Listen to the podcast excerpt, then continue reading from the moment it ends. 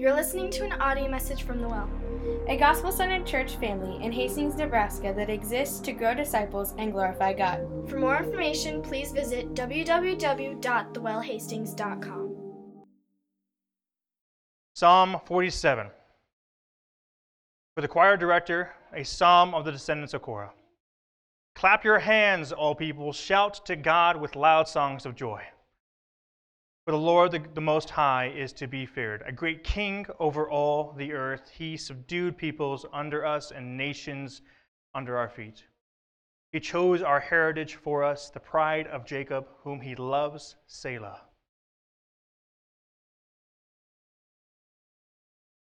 God has gone up with a shout. The Lord with the sound of a trumpet. Sing praises to God, sing praises. Sing praises to our King, sing praises. For God is King over all the earth. Sing praises with a song. God reigns over the nations. God sits on his holy throne. The princes of the peoples gather as the people of God of Abraham, for the shields of the earth belong to God. He is highly exalted. Amen. Let's pray. Father, we love you this morning. God, I just ask that you lead me, you guide me, Father. But Father, hallowed be thy name. Thy kingdom come, thy will be done. Father, you are a glorious, unfathomable God. We clap, we praise to a God who split the seas and breathed life into every human. Father, we gather in your presence to hear from you today. So we may listen to your leading and guidance. May we study and delve into your scripture today. Father, thank you. Thank you for being here today. Guide me as I preach today. May you be only the words out of your mouth and not none of mine. Probably no promises, though. But Father, we trust in you. In Jesus' name said, everyone said, Amen, amen, amen. You know, the very first thing that jumped out at me was the very first sentence. Clap your hands, all peoples. So I had an idea. I know, probably not the best thing, but I had an idea. Okay? Clap your hands. So we're going to do just that. Let's clap, let's hoot, let's holler like Nebraska scored a winning, which winning touchdown. Ready? Go. Yeah.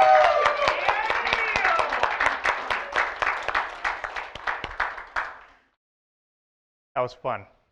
That was fun. Awkward, but fun. Okay.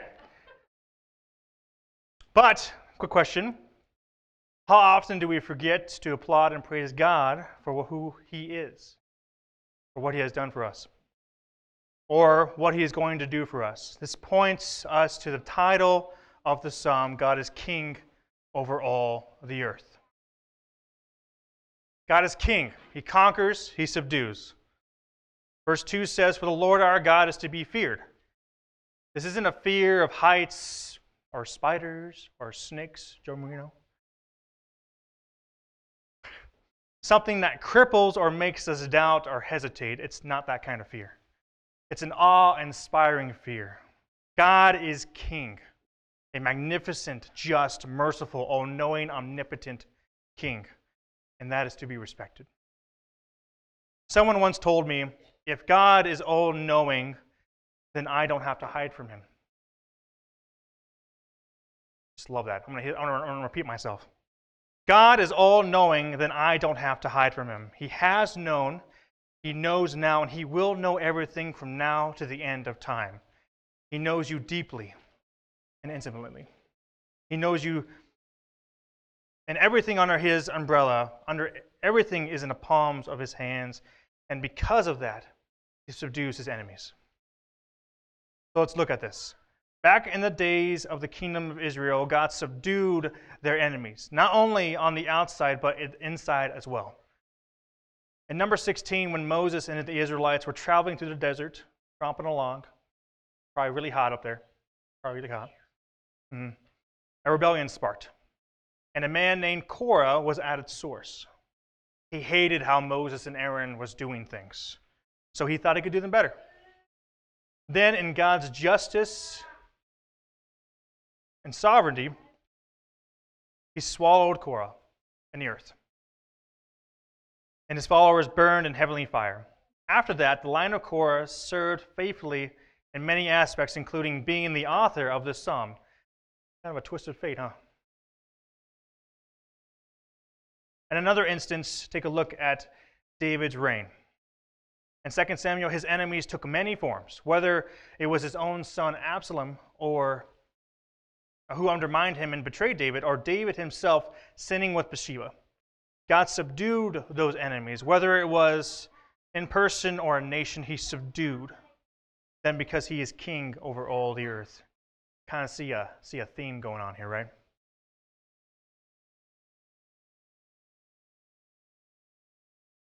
As we move along to the next verse, I love how the psalmist writes this. He chose our heritage for us. First, God chose Israel as his people, chose to have a relationship with them, chose to be with them and not to forsake them. As we see in Exodus 16. Not only that, but he chose them to give them an inheritance, a land, the promised land the holy land that was promised long ago in Genesis 15 to Abraham.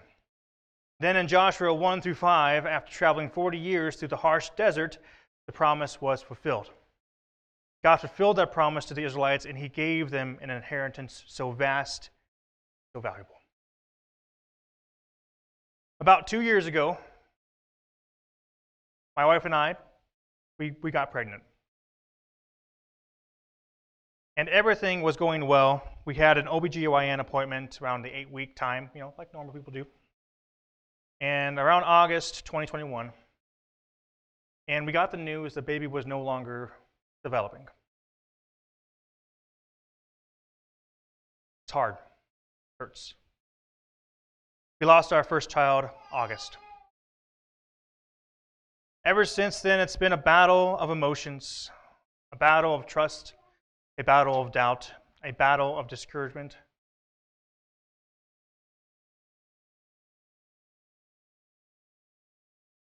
A battle of wanting something so beautiful and right in God's eyes, and yet it escapes us. All we want is to be parents. That's so bad, God. Questions like these haunt us day and night. The only answers I have are written in this love letter called the Bible. Answers like Isaiah 41:10, Romans 8, Psalm 62, Psalm 33 and Hebrews 13, and it goes on and on.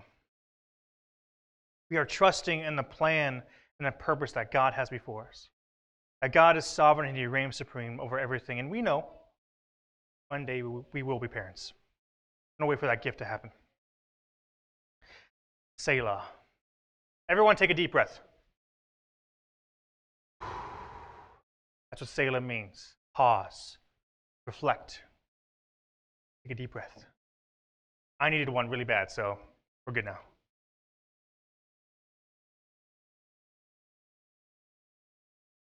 Next point there is God, He reigns. In verses 5, 8, and 9, those verses point to God's victory and ascending with a shout, praise, and trumpets. We see this in Acts 1 7 through 9, which reference that Jesus, after defeating sin and death, he returned to tell the disciples that he had done so. And at this moment, Jesus ascending in victory and triumph right in front of his disciples, which leaves them speechless. Although they try to go as far as to ascertain when they will establish New Jerusalem, or more or less when he's coming back. And who wouldn't? Who wouldn't want to ask Jesus, when are you coming back? Be question nine on me anyway. He then he sits on his holy throne in victory after he sends After he sends, yeah. Pay attention to the wording sits, which can be used to mean resting or sitting in victory and accomplishment. We see resting in other places in the Bible during like creation and Genesis 2, and that is resounded throughout the Old and New Testaments to keep the Sabbath holy. Well, what is he sitting on? Is he sitting on a chair, stool, a bench? No. He's sitting on a, a, a throne, not a porcelain throne, a throne. A throne, a throne of ultimate authority, judgment, glory. He's sitting in victory up there after defeating sin in the grave. Another quick question for you Who has had a plan backfire? Can I raise four hands? You know, five hands? Well, like we're going to get this done today, or going to a river in Wyoming and expecting to catch 20 fish and only catching one. Story time. Okay. This last week I was in Wyoming and with the whole family, my whole family, we had a great time. Uh, mountains, rivers, creeks. Now, up there though, they say cricks, not creeks, but cricks. So let's try this again. Okay? Mountains, rivers, and cricks. I don't know. We had a blast though. Golfing, fishing, family photos, getting bit by mosquitoes. Great. Love it. Anyway, one of those days we woke up and began our trek to the Bighorn National Forest, and I must say, it was beautiful. If you haven't been there, go, because it is gorgeous. Some of us went fly fishing, and all of us went sightseeing. Beautiful looming mountains and winding switchbacks that make you want to throw up your breakfast, still beautiful.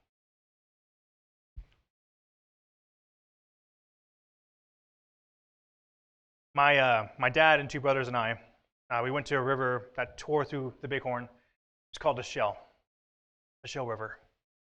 And, um, and at this point in our trip, we, we fished with our uncle uh, the day prior to kind of understand how to fly fish because I have never flown like fly fish in my life. Like it was like a complete different animal to me. Um, but out of curiosity, who has fly fished before? Show hands. Very few of us. Very few of us. Who has regular fished or lake fished? Mostly all of us. There we go. It's a whole different animal. It's a whole different animal. It's hard. It's hard. Um, it's you have to kind of read the river kind of see where the where, where the water stops and kind of pools around to let that fish where they fit that in that pool right there the fish will sit. And that's what they wait for to eat. And then there's the casting though. Casting you have to kind of flick it back and forth. And i mean there's no weight in a line so you have nothing on the end. It's just like going back and forth like this trying to avoid trees rocks and anything else that can caught your line.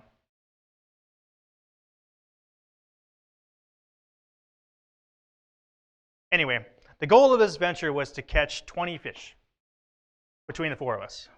Okay, we wanted to get a fish fry going, you know, beautiful trout. It tastes really good. We tried for hours though, up and down the river, um, trying to find better fishing holes to catch fish, but only only bites. I chalk it up to be inexperienced or your pole breaking in the middle of casting. Whoops. But my dad, my, my, but my dad was quite disappointed throughout this whole thing. The reason he wasn't disappointed in us as children or anything like that, he was disappointed in the outcome. He had this big, lofty idea, this result he wanted. You know what I mean? Um, and the reason is that he, as a kid, he fished up and down the Shell River young, catching all sorts of fish with his, with, with his grandfather. He just wanted to share that experience with his kids. So, as you can imagine, to his dismay, we only caught one. One fish. Hours of work. Yay. it wasn't a bad plan. It was a beautiful plan. He wanted to share what he had experienced the joy, the peace, the camaraderie that he shared with his grandfather. When we were coming back to our Airbnb, which is totally secluded, like I had no cell signal, nothing. Luckily, we had Wi Fi, but there was like remote. Really cool, though, really beautiful.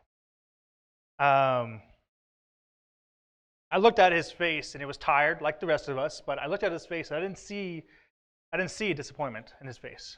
I saw joy.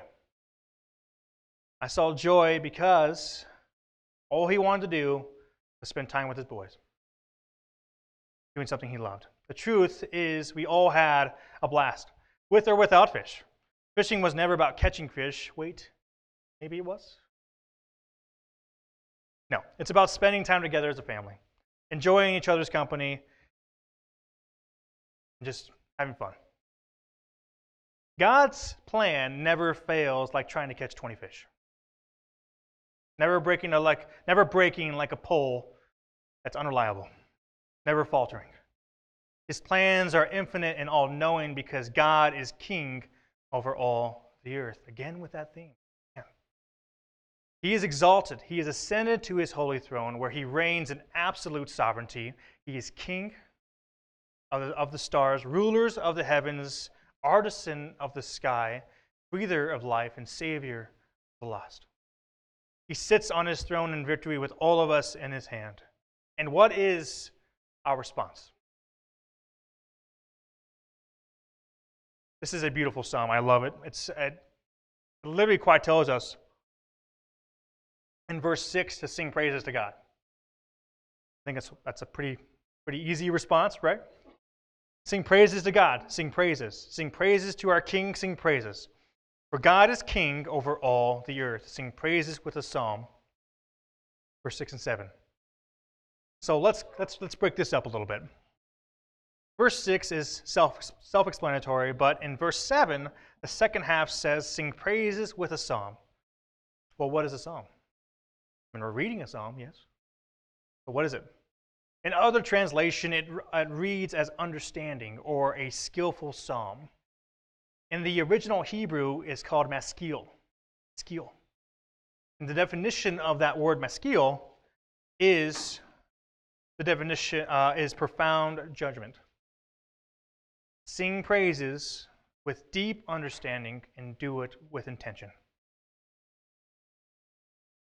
We need to know why we need to sing praises. We need to, we need, why do you and I gather to get together and lift up our voices to Him? Questions we need to ask ourselves constantly. Why sacrifice a beautiful morning to sleep in and come and sing together with people we barely know? Why do you worship God? We ask these questions almost every Sunday gathering. Why do we worship? Well, I'm being more specific today. Why do you worship? Our God is king, He rules over everything, over all the earth. In the last verse, he says, The princes gather, which means that one day all will bow and worship. Kings, governments, the rich, the poor, everyone will gather and worship the king over all the earth. Why is this so important? Because people gather and he is king. Simple as that. Solomon went as far as building an entire temple to worship and praise God. It goes to say that he own. It goes on to say that he owns the shields of the earth in, um, in verse 7. Verse 9. Verse 9. Um, he is highly exalted in his sovereignty. He reigns supreme. He reigns over the armies of the world. He reigns over all governments. He reigns over sin and death. He subdues all enemies under him, including sin. Let me ask you today Is there sin holding on, holding you hostage today in your heart? Is there sin running rampant in there?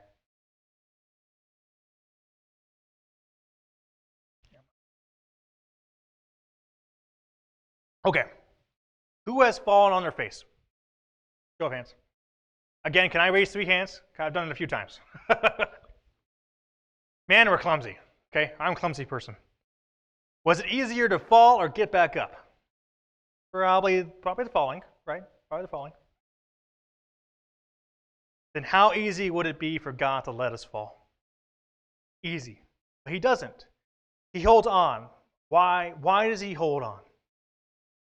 Why does he hold on to someone who cares more about the next beer than him? Why does he hold on to someone who cares more about the next time they get paid than him? Why does he hold on to someone who cares about their next TV show than him? Why does he hold on to someone who cares more about their time than him? Why does he hold on to someone who cares more about the next time they can watch pornography than him. Church, he holds on because he chooses to. He has chosen a relationship with you, he has chosen to fight for us. He chose to send his only son to die on that cross for you and me. He wins victoriously. Amen? Amen. He wins where we fail. The battles you face in this life are not yours alone. Church, He chooses us. He chose you, He loves you. When you are weak and fall, He carries you. When you are lost, He guides you back to His arms. He equips you to fight with Him. Let me ask you again today is there sin holding you hostage? Is there sin running rampant in your heart? Well, as much as God is love, mercy, grace, forgiveness, justice, righteousness, God can and will suppress sin in our lives if we trust Him.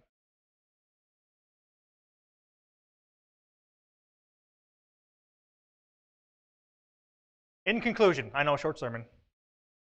Okay. In conclusion, just like we started today, I want to again clap and praise but not to silly sports or um, random football teams. I want to clap and praise to a God who subdues sin, to a God who chooses you and wants you to dwell with him, who reigns absolute, who sits th- on a throne in victory, who is undoubtedly the king over all the earth. So let's do that. Amen. Let's pray. Father, you sit on your throne and say it is finished. Our sin and pain you take. Father, I pray that we stay in a constant posture of praise and prayer to you. Father, guide us as we go throughout this week and may we remember the truth, the truth that you are king over all the earth, Father. That, Father, you hold on to us in the palm of your hand and refuse to let go. Father, thank you. Father, thank you for choosing me to be your son, choosing us to be your people.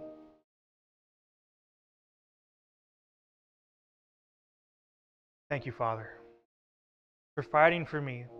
This life is, is not an easy one, and I believe that was by design. If it were easy, Father, you would miss, we would miss all the gifts you have given us.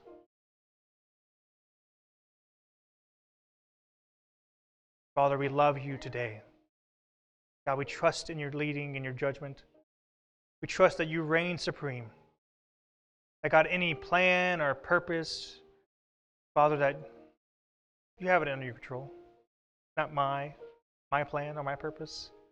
But Father, you have it under control. Whether it's trying to have a kid, trying to find a wife, trying to get that next promotion. Father, you have it under control. It's your plan, it's your purpose. So, God, we trust and we love you today, Father. And most of all, Father, we worship you. We worship you because you are king over all the earth. You are king above all. You are king over the mountains, king over the rivers and creeks. God, you are king over the stars in the sky. God, we love you. In Jesus' name we pray. And everyone said, Amen. You're listening to an audio message from the Well, a gospel centered church family in Hastings, Nebraska that exists to grow disciples and glorify God. For more information, please visit www.thewellhastings.com.